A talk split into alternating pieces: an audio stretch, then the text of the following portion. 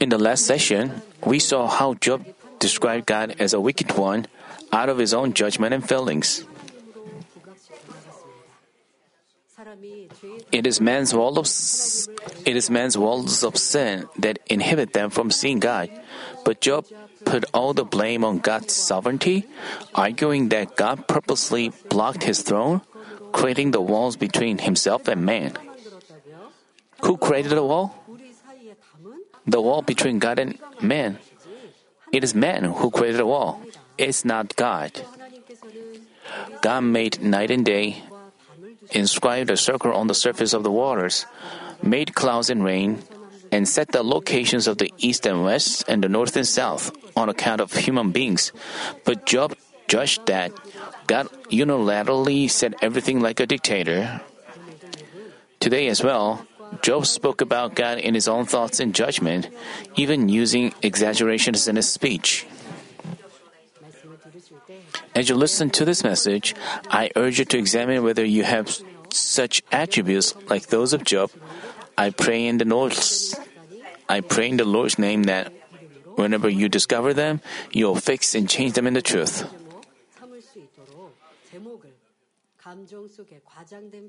I put this I made the subtitles. Let's not judge out of our feelings. Please keep that in mind and hold on to them in prayer. What is exaggeration out of ill feelings? We have to know. He said in chapter 26, verse 11, The pillars of heaven tremble and are amazed at his rebuke. Job, who had been explaining about God's sovereignty, began speaking about how fearful God was.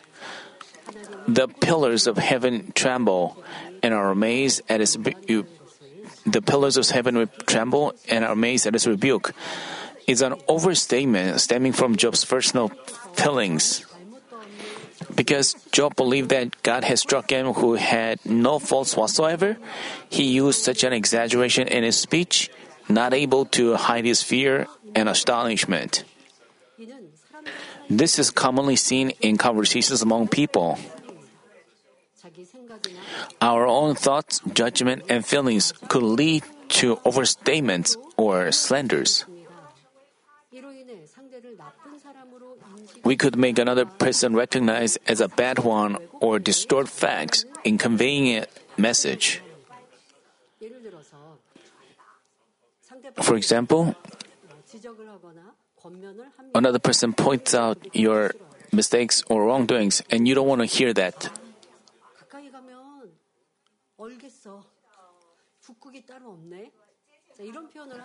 And he and you say him, I don't want to be close to him. Then you think of him as a cold person, heartless person, and a bad person. And the problem is, they say that as a joke. They say things like, he's like an ice, ice queen. She's so cold. But when another person hears that expression, she will be upset. And people around them also be mistaken that that person is such a cold and heartless person. Recognize her as a heartless and cold-hearted person. Of course, when she points out your mistake, you may feel a little, you feel a little upset. That's why you describe her as a bad person. There are many things, such things happening. For example, your children, your children says to you, I want to get a latest model cell phone. Then you would say, You are only a student. You are young. Why do you want to get the latest model, which is expensive? And you say to them, and you refuse to buy them a cell phone. And your children say, You don't know my all my classmates has the latest model. This is an exaggeration. Actually, it's not that all students, all classmates in her class have the cell phone, but your ch- children uses unexpressed, exaggerated expression because they use such an exaggeration even as a young student, what would happen when they grow up? Therefore, we should prevent ourselves from making another person recognized as bad or delivering misinformation by exaggerating facts about God or a person out of our personal feelings. That happens through the operation of the soul incited by Satan.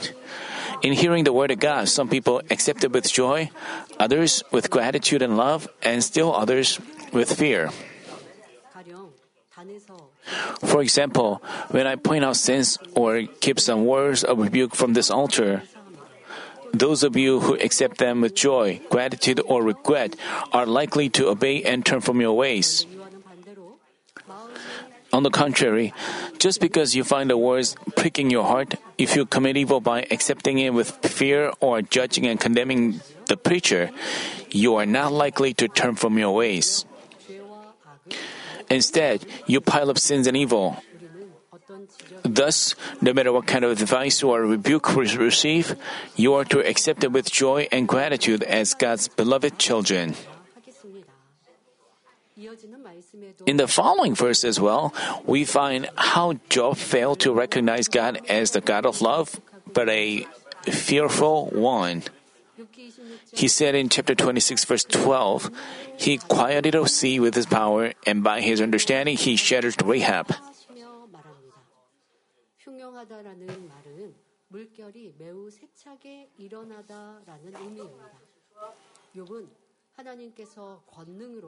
What image comes to mind when you hear the word the sea? People will usually think about calm and peaceful sea surface, reflecting the sunshine and glistening like jewels in an endless sand beach. Others would think of images of waves rising in the middle of the vast ocean, waves breaking on the shore, a little sailboat cruising along the coast, seagulls peacefully flying over, or a beautiful sunset on the horizon.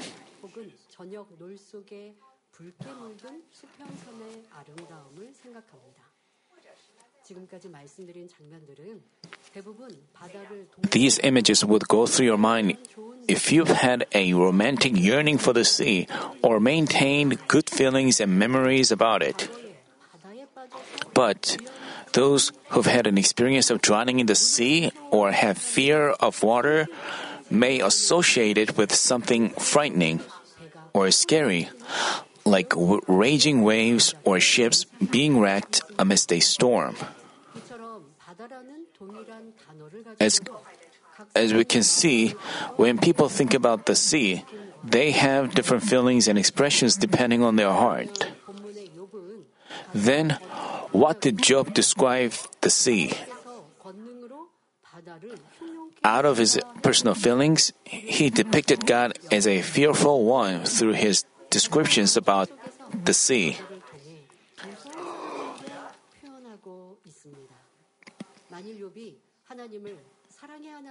Had Job recognized God as the God of love, he wouldn't have given such descriptions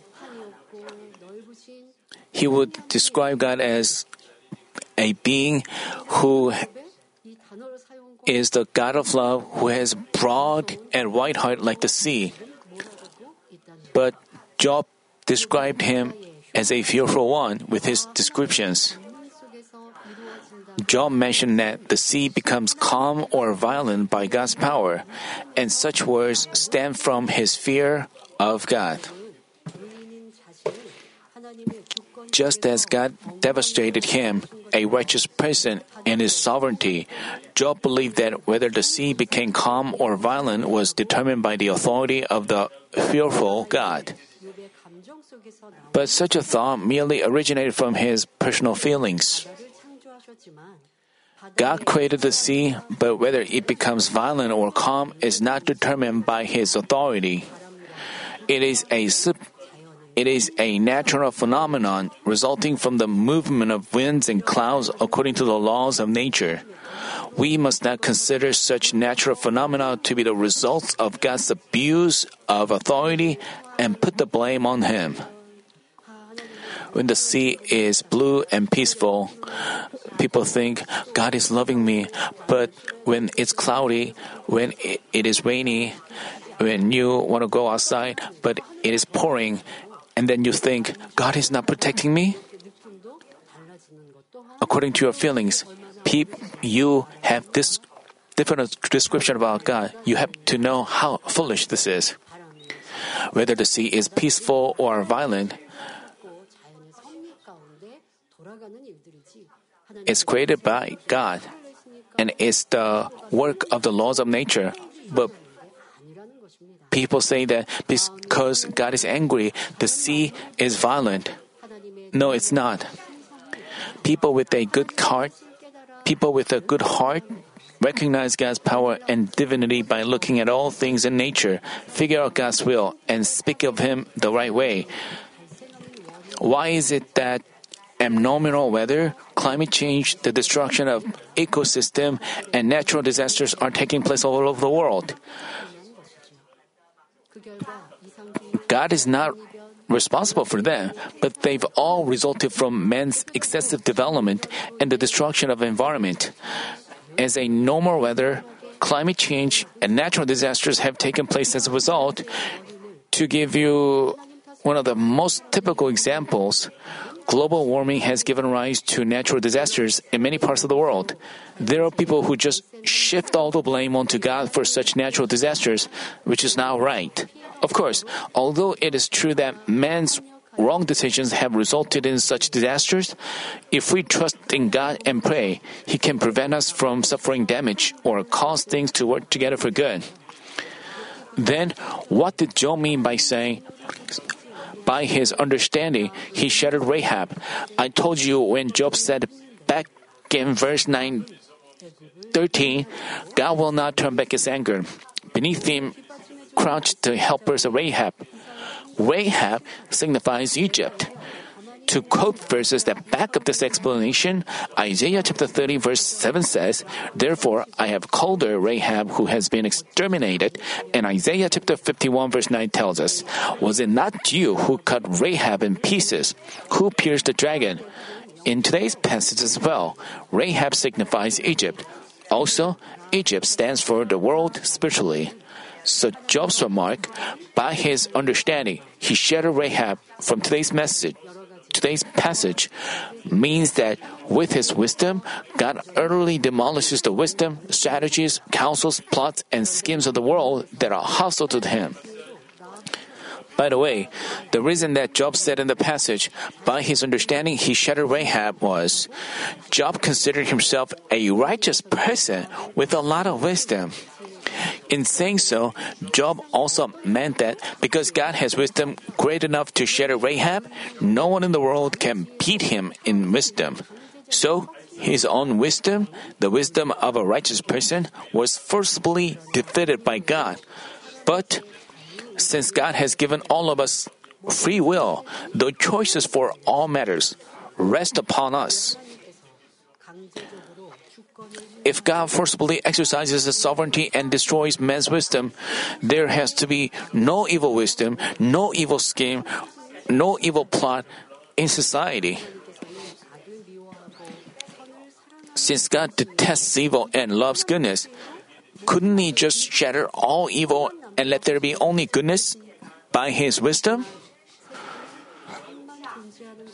But in the world, is not just goodness, but all kinds of evil plots and schemes. They are prevalent. The reason is, each person does things, choosing either good or evil according to his own free will, according to his free will. It's their choice. But God doesn't. God is cultivating human beings. He gave free will. He is cultivating men. People, each and every person has his free will. According to his free will, he chooses either good or evil. God sometimes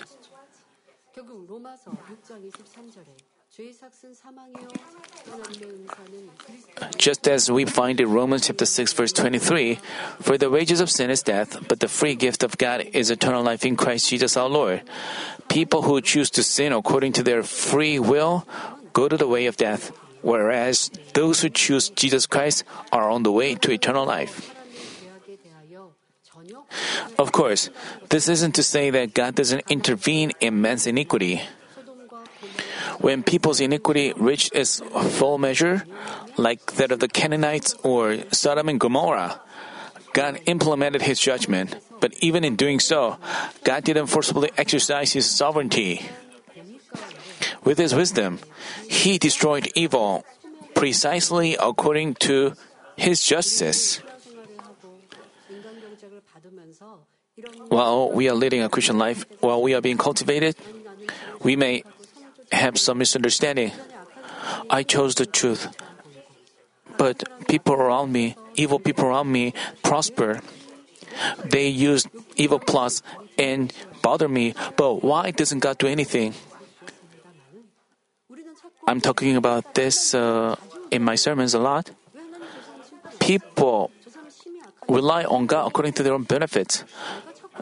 They think well, he is evil, but why aren't you doing anything? They make themselves a judge, but God's judgment is done in the most proper time in His sight. And Father God is giving opportunity to all men. He is the God of forgiveness. We have to know that. But we are anxious and we make ourselves a judge. Many people do that. This also comes from evil it is seeking of his own benefit. For example, your children uh, leave the church, befriend the world, and stop attending services and love the world. Then, would you want your children suffer a death disaster? You would want them to turn from their ways quickly and repent. If you have love, you would think so. You wouldn't want them to suffer judgment. You want them to avoid judgment. But if you don't have love,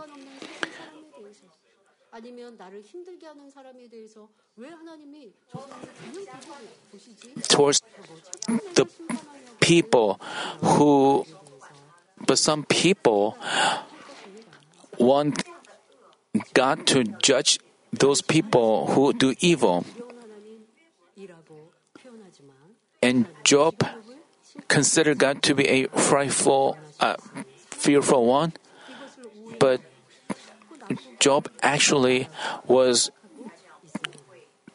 letting him go through refinements so that he can change. But Job described God as a bad one, and Job was bringing trouble upon himself. Job went on to say in chapter 26, verse 13, By his breath the heavens are cleared, his hand has pierced the fleeing serpent. In saying, By his breath the heavens are cleared, Job described the beauty of the heavens displayed by God's power. As we see the sky stretching out endlessly, we are awed by its vastness and beauty. Bright sunlight shining down from a clear sky in the morning, or the sky turning yellow or reddish around the sunset, are extremely beautiful. Up in the sky are various forms of clouds floating by. They're in the shape of birds' feathers, a flock of sheep, etc. How mysterious and beautiful the sky is! As clouds create various images of man, angels, animals, heart, the world map, etc. As we look out the window of an airplane, we can experience more unique beauty of heaven.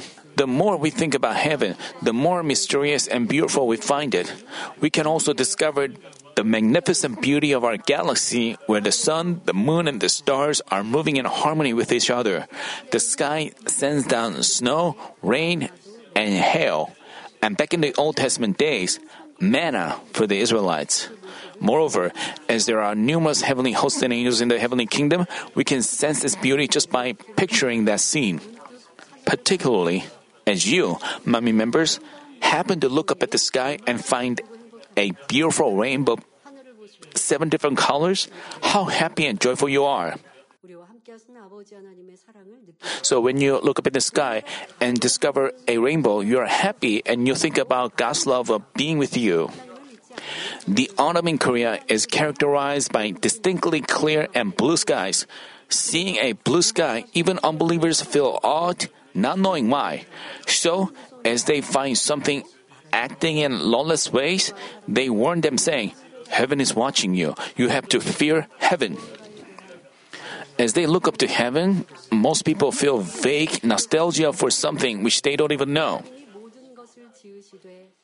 Regarding this, God said in Ecclesiastes chapter 3 verse 11, He has made everything appropriate in His time. He has also set eternity in their heart.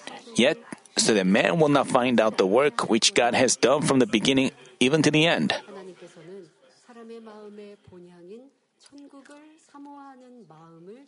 Because God planted in man's heart yearning for their true home, heaven, they have such feelings arising at the sight of heaven, which signifies the heavenly kingdom.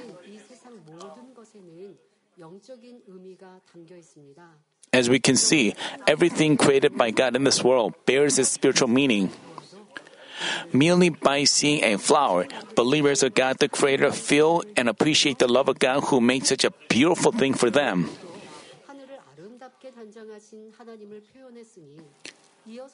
Because Job described how he cleared the heavens, he should have praised and thanked God for his outstanding work and his power.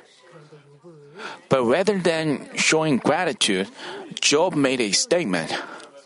His hand has pierced a fleeing serpent, which gives a somewhat frightening impression. What did he mean to say? That statement indicates what Job thought about God's character. He picked words that reflected his personal feelings to depict God as a wicked and frightening one those who are evil hearted and misunderstand those who are evil hearted and misunderstand God become emotional when talking about God. For example, when we share the gospel with unbelievers, some say, Where is God? If you show him to me, I'll believe. Even though they don't acknowledge God's existence, once they encounter some trouble, they put the blame on God, saying, God is so mean even among believers are those who utter all kinds of words out of their ill feelings when they find themselves in tests or tribulations or when they are without God's answers despite many days of prayer. They complain and lament, saying, God has stricken me, He's destroyed my business. Because God sent a lot of rain, this year's harvest is ruined. Then, what would people who are good hearted and on good terms with God say of Him? They would talk about His mercy and describe Him as the God of love and justice, the one who gives them the best of things and blesses them, and the beautiful one. After you make a mistake and suffer trouble, why should you complain against God? When you prosper, when you receive blessings, you say, God, I love you. But you, when you are in trouble, you are to look back on your shortcomings. Why should you complain against God and say things that are not good? You are being rude to God, thereby creating a wall of sin. What do world people say of Him? God is God of love. What? But what? Why did He create hell and make people suffer in there? So God is not a God is not love. They have misunderstanding and judge God that way. God created he- hell not to judge people. He didn't want anyone to fall into hell. That's why He sent down His only begotten Son. Because only people don't know the love on the cross. Because they refuse to hear the gospel. They willfully commit sins. That's why God couldn't help but create hell. He didn't create it to put people in there. But if people judge God out of their own feelings, they describe God as a wicked and bad one. In your Christian life, if you discover such areas, you are to repent thoroughly. You are to remember that. You are to make sure to remember that and humbly pray. And then the Holy Spirit will remind you of the moments when you say such things. You have to make sure to remember them and repent so that there will be no wall of sin before God. Even if you see things that you don't understand, even if you find your situation beyond comprehension, you shouldn't misunderstand God. If you don't understand your situation, you can patiently wait. I hope that you don't create a wall of sin. But as Job was going through harsh trials, he misunderstood God as a fearful one. He depicted God as rough and frightening, using expressions like, the pillars of heaven tremble and are amazed at his rebuke. He quieted the sea with his power, and by his understanding he shattered Rahab. And his hand has pierced the fleeing serpent. The words you pick, the expressions you pick, you have to think about your words and expressions. Good hearted people don't talk about anything evil. They don't use rough expressions, evil expressions, because their heart is good. They don't want to use such expressions. So, our beloved shepherd, even when he had to quote some bad words, he first asked the church members for understanding. He never used some bad curse words because he didn't have such things in his heart. He, such things never came out of his mouth. But if you, when you talk about something, when you talk about a situation, when you pick rough words or bad words, that means you still have ill feelings and something evil in your heart. You're to know that. Good hearted people they don't want to talk about evil things. Seeing him, we thought about what goodness is. Even when people bother us, harass us, some people want to gossip about them, want to speak ill of them. This is because we have evil we are to remove such evil. Seeing Job's expressions, you find that they are evil. He seemed to exalt God, but, and then, he had bad intention. If you spoke such evil words, you have such things in your heart. Even another people don't recognize that, but God knows that, and your angels write everything. That's why you create walls before God. In saying, His hand has pierced the fleeing serpent, Job recalled the incident which took place while Moses was delivering the Israelites to the land of Canaan. In Numbers chapter 21, we find a scene where the Israelites who are living in the wilderness complain against God, and as a result, got beaten by fiery serpents and were dying. We've already learned the spiritual meaning embedded in this incident. Senior pastor explained that the incident foreshadowed Jesus Christ saving mankind from the curse of the law. Just as people who looked at the bronze serpent in obedience to God's command avoided death, it signifies that the souls who have been walking the way of death can receive salvation and life as they believe Jesus, who was hung on the cross, to be their Lord, to be their Savior, and accept Him. Of course, it's not that Job was aware of such spiritual meaning. Job had heard and learned about the incident in which the Israelites who were dying by being bitten by the fiery serpents due to their disobedience in the wilderness were saved by God's power. That's why he said, He pierced the fleeing serpent. Then, what do you think God pierces? Because God detests evil, He pierces evil and unrighteousness as with the fleeing serpent. He commands us in 1 Thessalonians chapter 5 verse 22 abstain from every form of evil. On the contrary, since he dearly loves goodness, he tells us in Psalm chapter 37, verse 3 Trust in the Lord and do good. And in Romans chapter 2, verse 10 But glory and honor and peace to everyone who does good.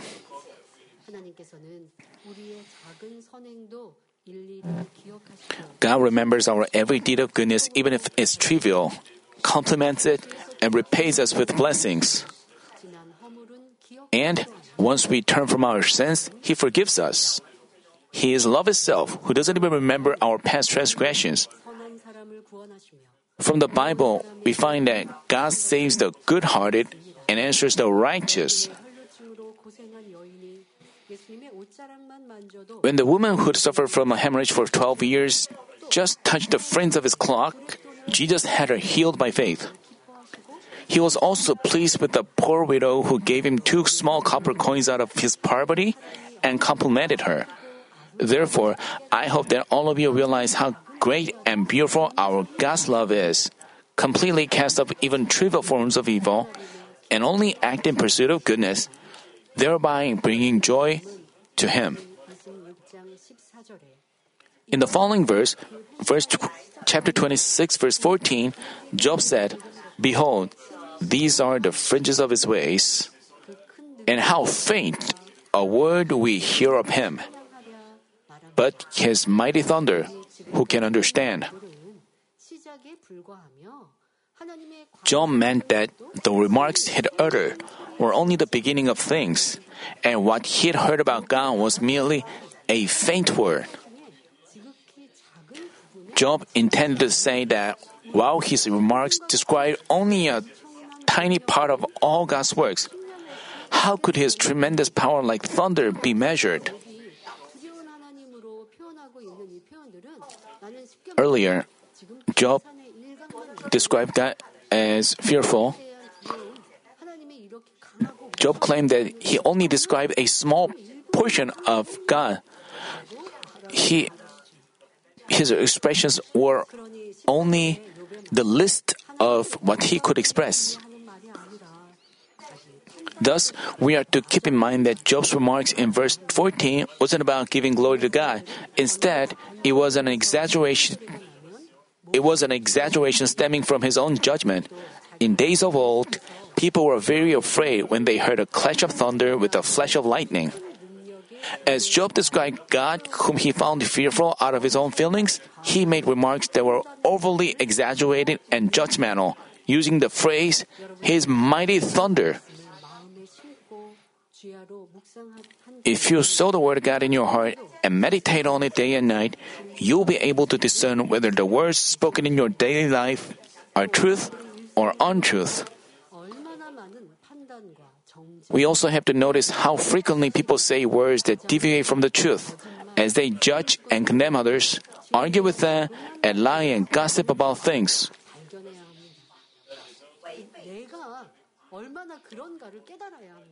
in hearing another person's word. We are to realize how you are doing that in your daily life. You speculate about someone else's behavior. They have spe- speculations and they believe that they are right and they conclude that, that they're right. This is judgment. Even if you think you are speculating, you are just guessing. Your speculation, your guess, this is judgment. And God tells you not to do that. So, the shepherd, even if your speculations is right, God tells you not to have such speculation. You may think, I see his face and he looks upset and your speculations are right. And you find out that he was in some bad situation, and then you figure out that your speculation is right, but you should not be happy about it. God tells you not to even have a speculation. You see a person's face, you see how he speaks, and you his, read his facial expression, and and you may think he looks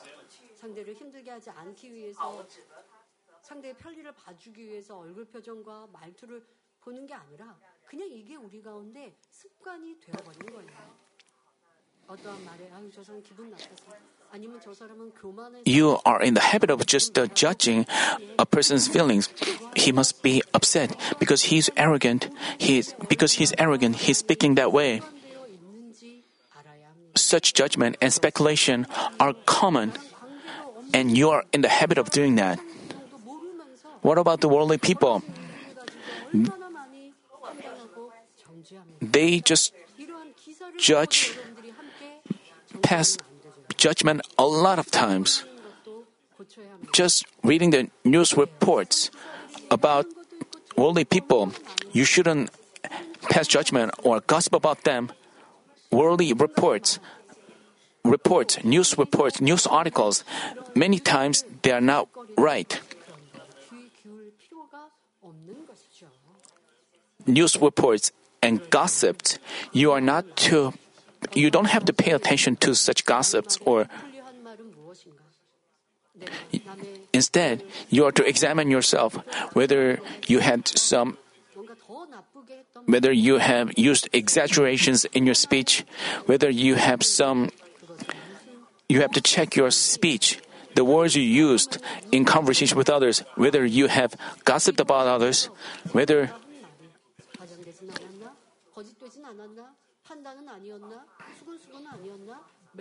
you have to check whether you have exaggerated the fact, gossiped about a person. You have to check yourself every moment. But if you do that, after some time, you may forget about it. 이런 you th- and then you think your judgments were right. Such things prevent you from changing, and you pile up sins. God, this is not, this is far from a spiritual and truthful heart that God wants you to have in hearing another person's word, we are to understand it correctly and convey exactly what was said, not changing it according to our thoughts and judgment. When we don't know about a certain fact, we should we should say, I don't know. We are not to speak as if something was true based on the vague information we've heard. When when you ask a person a question, but they just give a random answer, speaking as if it was true. If you don't know certainly about a certain fact, you ought to say, I don't know. You have to be honest. But if you speak as if you know everything, people, people do that. People want to boast of themselves. This is a heart of untruth. They want to show off there, As Jesus said, as Jesus said in Matthew chapter 5 verse 37, but let your statement be yes, yes, or no, no. Anything beyond these is of evil. We should prevent ourselves from judging others from our own perspective. You are not to say, because he's evil, he did that. You are to just say the fact but you add in your feelings, add in your evaluations, add in your condemnation in conveying a message. You make another person recognized as bad. This comes from your evil feelings, and this has to be removed. You shouldn't convey words in careless ways out of our personal feelings and judgment, or just because we've heard it from a trustworthy person we are to verify the facts and deliver the exact truth. Some individuals, however, habitually exaggerate or understate a fact. Let's say your friend has taken much of the cake you like, leaving only a few pieces of it. Then you might say, He's eaten it up. There's nothing left. In delivering a message, others leave out significant words or and in speculations stemming from their own thoughts. But we should develop a habit of saying each and every word in precise and truthful ways, as slang terms that are rough and secular are commonly spoken nowadays. I ask that you I ask that you stay vigilant and prevent yourself from getting tainted by such trends.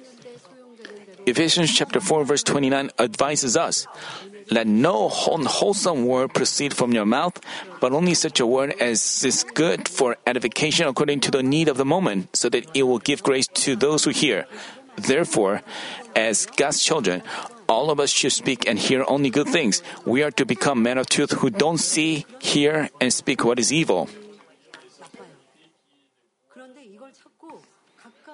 In some cases, when you're upset and you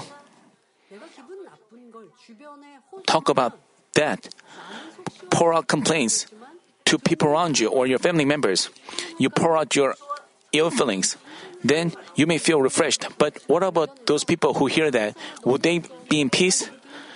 They would also feel agitated. They will, f- and you say things like, He's upsetting me. I'm so upset when you hear such words, when you hear such complaints, would you be happy with a smile? You would feel down. You would also feel a little depressed. If you don't have discernment, you would also join him in judging. I mean, you would also hate him. Nowadays, we call this term waste bin of ill feelings. Because you pour out ill feelings, your ill feelings are delivered to other people. This is very tiring and exhausting. If you do so to your spouse, to your parents, your children, when you are not on good terms with your wife or husband, you talk about that to your little children. You complain about your spouse to your parents or children, then your ill feelings are delivered onto your children.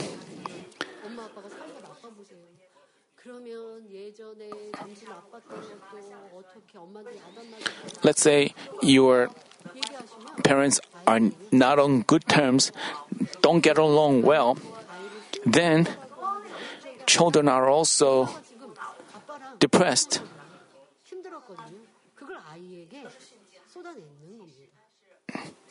Because your your mother is upset, your takes it out.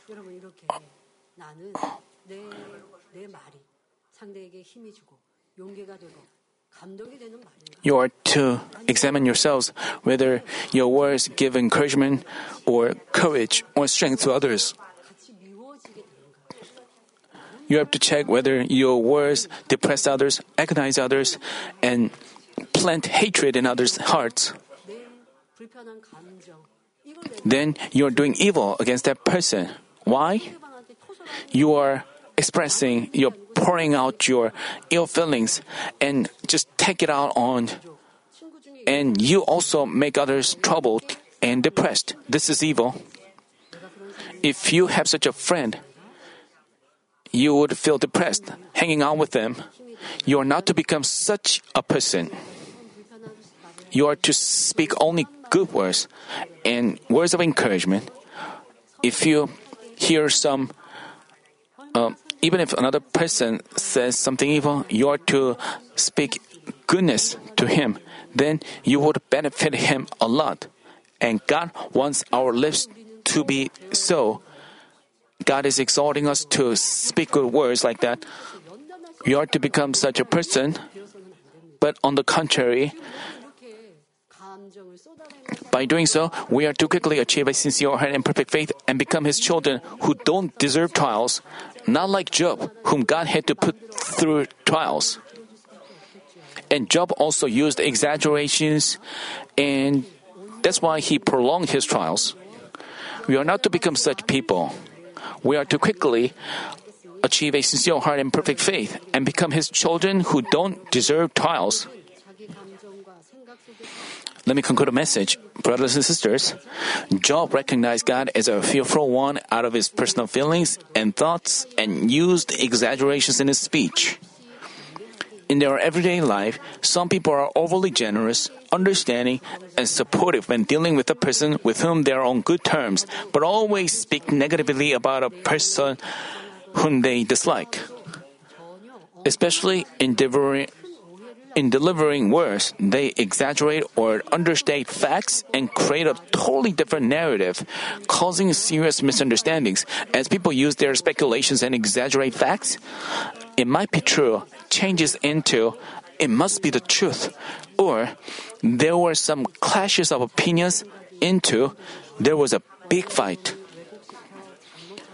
As we can see, as we involve our own thoughts, we could distort facts and convey a wrong message. Then, what should we do to deliver the words we've heard in accurate ways? Most of all, we are to achieve truthfulness in our heart. If we have a truthful heart, we don't judge a situation according to our thoughts, but deliver words accurately, thereby winning people's love and trust as we don't have untruth with which to judge and condemn others, we can give accurate descriptions about a situation. Contrarily, if we are not truthful and fail to deliver words accurately, we may cause misunderstandings and troubles in relationship with others. Another person speaks uh, when you say you cause misunderstandings among people, such things m- happen commonly. If you find yourself having done so, that means you have continually piled up wall of sin. You spoke judging and condemning words and alienated between people.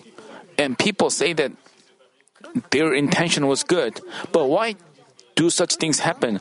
Because you have evil. Even though you have good intention, but if you have, as long as you have evil, such results come out.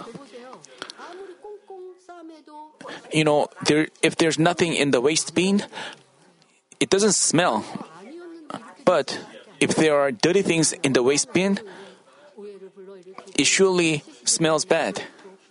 You are not to give an excuse but you are to find out what kind of evil you have in you, why you have created a misunderstanding, why you have broken peace among people, why you have to figure out the reason from yourself.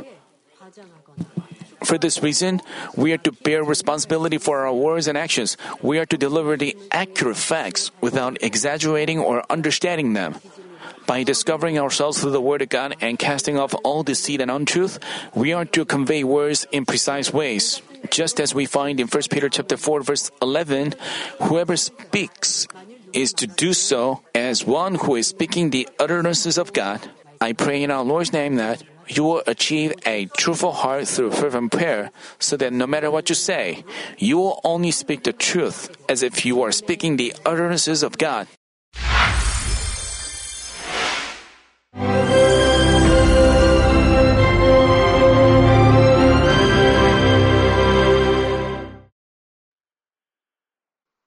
Hallelujah. Almighty Father God of love, please lay your hands on all brothers and sisters receiving this prayer here in attendance. Lay your hands on all the members of the branch churches and local sanctuaries, and all the GCN TV viewers, and those who are watching via satellites, cables, and internet all over the world, transcending space and time. Plant faith in their hearts and drive out their negative thoughts and doubts. Let all the trials and afflictions leave them.